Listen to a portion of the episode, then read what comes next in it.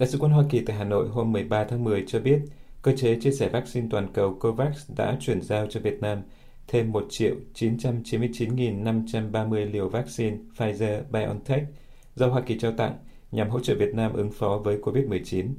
Cơ quan Ngoại giao Mỹ cho biết thêm rằng số vaccine này được COVAX vận chuyển trực tiếp từ nhà máy sản xuất của Pfizer ở thành phố Kalamazoo, bang Michigan, Hoa Kỳ. Theo trang web của Đại sứ quán Hoa Kỳ, lô vaccine này gồm 1 209.780 liều tới thành phố Hồ Chí Minh vào 2 ngày 7 và 8 tháng 10 và 789.750 liều tới Hà Nội vào các ngày 8 và 13 tháng 10. Đại sứ quán Hoa Kỳ cho biết thêm rằng lô vaccine này tiếp nối 4 đợt trao tặng mà Hoa Kỳ dành cho Việt Nam trước đó thông qua cơ chế COVAX với tổng cộng 7,5 triệu liều, nâng tổng số vaccine COVID-19 Hoa Kỳ trao tặng cho Việt Nam đến nay lên 9,5 triệu liều. Phía Hoa Kỳ cho biết rằng, theo kế hoạch, tới đây sẽ có thêm các đợt trao tặng vaccine nhưng không cho biết cụ thể con số vaccine sắp trao tặng cho Việt Nam. Theo Đại sứ quán Mỹ, Hoa Kỳ và Việt Nam đã hợp tác nhằm nâng cao năng lực của Việt Nam trong việc ứng phó với đại dịch COVID-19 dựa trên nền tảng là mối quan hệ hợp tác lâu dài giữa hai quốc gia và là nguồn hỗ trợ của Hoa Kỳ trị giá gần 1 tỷ đô la trong những năm qua nhằm giúp Việt Nam phát triển hạ tầng y tế. Ngoài ra, kể từ khi đại dịch COVID-19 bắt đầu, Hoa Kỳ đã cam kết các khoản hỗ trợ trị giá 26,7 triệu đô la nhằm giúp Việt Nam ứng phó với đại dịch. Bộ Ngoại giao Việt Nam hôm 13 tháng 10 đăng một bản tin của Thông tấn xã Việt Nam VNA đưa tin rằng Chủ tịch Nguyễn Xuân Phúc hôm 12 tháng 10 gửi thư tới Tổng thống Hoa Kỳ Joe Biden cảm ơn chính phủ Hoa Kỳ đã hỗ trợ vaccine, thuốc, vật tư và trang thiết bị y tế để Việt Nam ứng phó với đại dịch COVID-19.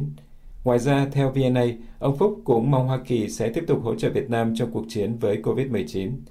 Theo Đại sứ quán Mỹ, tại Hội nghị Thượng đỉnh Toàn cầu về COVID-19 cuối tháng trước, Tổng thống Hoa Kỳ đã công bố cam kết cung cấp thêm 500 triệu liều vaccine Pfizer, nâng tổng số cam kết của Hoa Kỳ lên hơn 1,1 tỷ liều. Tới nay, tin cho hay Hoa Kỳ đã cung cấp hơn 1,75 triệu liều vaccine COVID-19 cho hơn 100 quốc gia trên thế giới. Hàn Quốc thông báo hỗ trợ vaccine cho Việt Nam.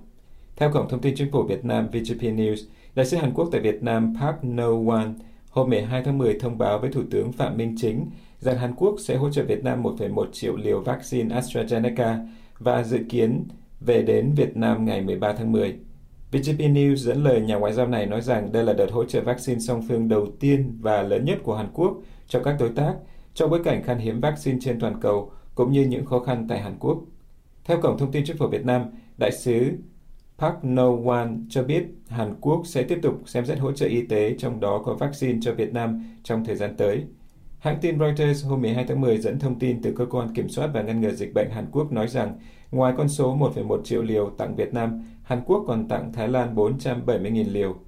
Theo Reuters, quyết định tặng hai nước Đông Nam Á được đưa ra trong bối cảnh Hàn Quốc đã tiêm cho gần 80% 52 triệu dân nước này một mũi vaccine phòng COVID-19. Văn phòng Tổng thống Hàn Quốc hôm 2 tháng 9 thông báo về việc tặng ít nhất 1 triệu liều vaccine cho Việt Nam sau khi Tổng thống Moon Jae-in gặp Chủ tịch Việt Nam Nguyễn Xuân Phúc bên lề cuộc họp của Đại hội đồng Liên Hợp Quốc tại New York theo Reuters.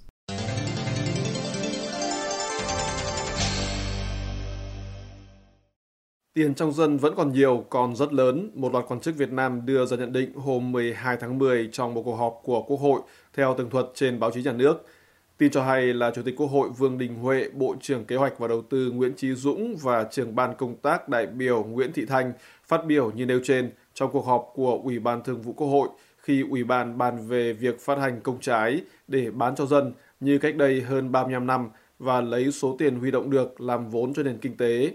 Theo quan sát của VOA, trên mạng xã hội, nhiều người dân đưa ra những bình luận châm biếm mỉa mai về ý định của nhà nước huy động tiền trong dân – không ít người nhắc lại bài học trong quá khứ và cảnh báo rằng đó là một mưu đồ chấn lột hoặc cướp tiền của người dân. Doanh nhân Trần Quốc Quân, người có quốc tịch Ba Lan và hiện đang ở Việt Nam, lý giải với VOA về việc người Việt luôn phản ứng mỗi khi nhà nước tính huy động tiền trong dân. Cái lòng tin của dân chúng đối với lại các nhà lãnh đạo Việt Nam là có bị xói mòn trong một cái thời gian rất dài.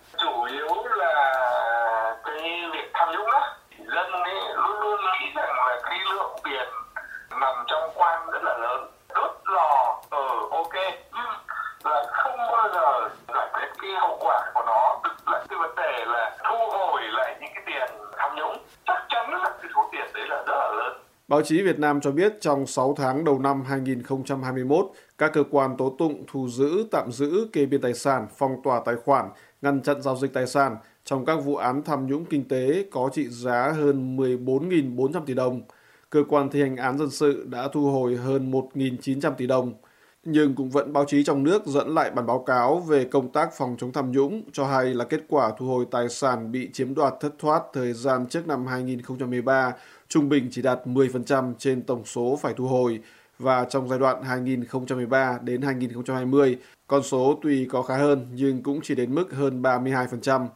Thực trạng nhà nước không thể thu hồi đầy đủ tài sản trong các vụ tham nhũng bị doanh nhân Trần Quốc Quân ví von như là chỉ biết giải quyết phần ngọn, không biết giải quyết phần gốc. Ông nói thêm. Chính vì thế mà mỗi lần đốc đến cái chuyện là huy động vốn của dân ấy thì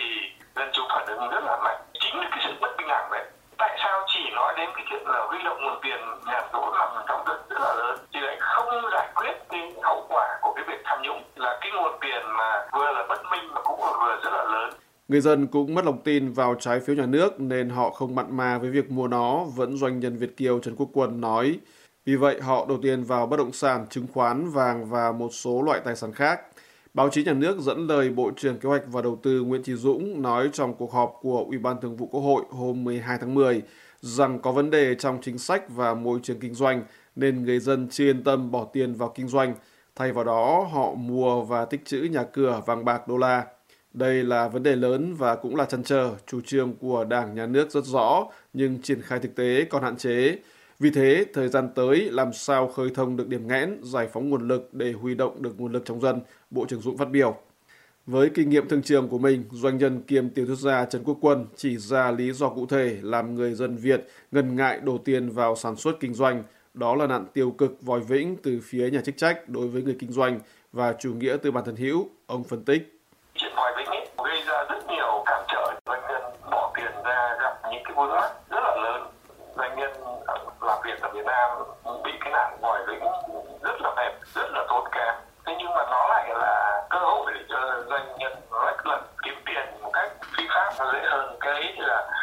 thấy rõ nhất trong cái mảng kinh doanh của doanh nhân trong lĩnh vực bất động, sản. Họ giàu lướt lên rất nhanh nhờ những cái cơ chế kiểu phân tích hai mặt đấy. Những cái tập đoàn lớn chỉ trong vòng 10-15 năm có thể đúng là như là vươn mình như thành dòng mới đứng dậy. Hệ lụy của nạn tiêu cực là chủ nghĩa từ bản thân hữu vẫn theo lời ông Quân, doanh nhân gặt hái nhiều thành công ở Ba Lan. Việt Nam có quan hệ kinh tế thị trường, nhưng mà nó vẫn có những hạn chế, chưa thấy thực sự là tự do, chưa thấy thực sự là bình đẳng. Nó lại là tạo cơ hội cho một nhóm người có quan hệ sâu với lại quan chức chính quyền, thường gọi là tư bản thân hữu ấy.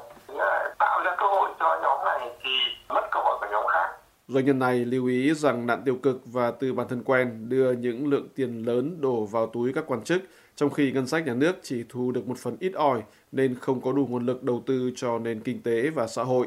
Theo ông Quân, phải có tự do cạnh tranh trong nền kinh tế thị trường đầy đủ công bằng và chỉ có như vậy mới có thể làm cho nền kinh tế và xã hội có sức bật mạnh hơn, hiệu quả hơn so với việc tập trung các cơ hội vào một nhóm người nhất định.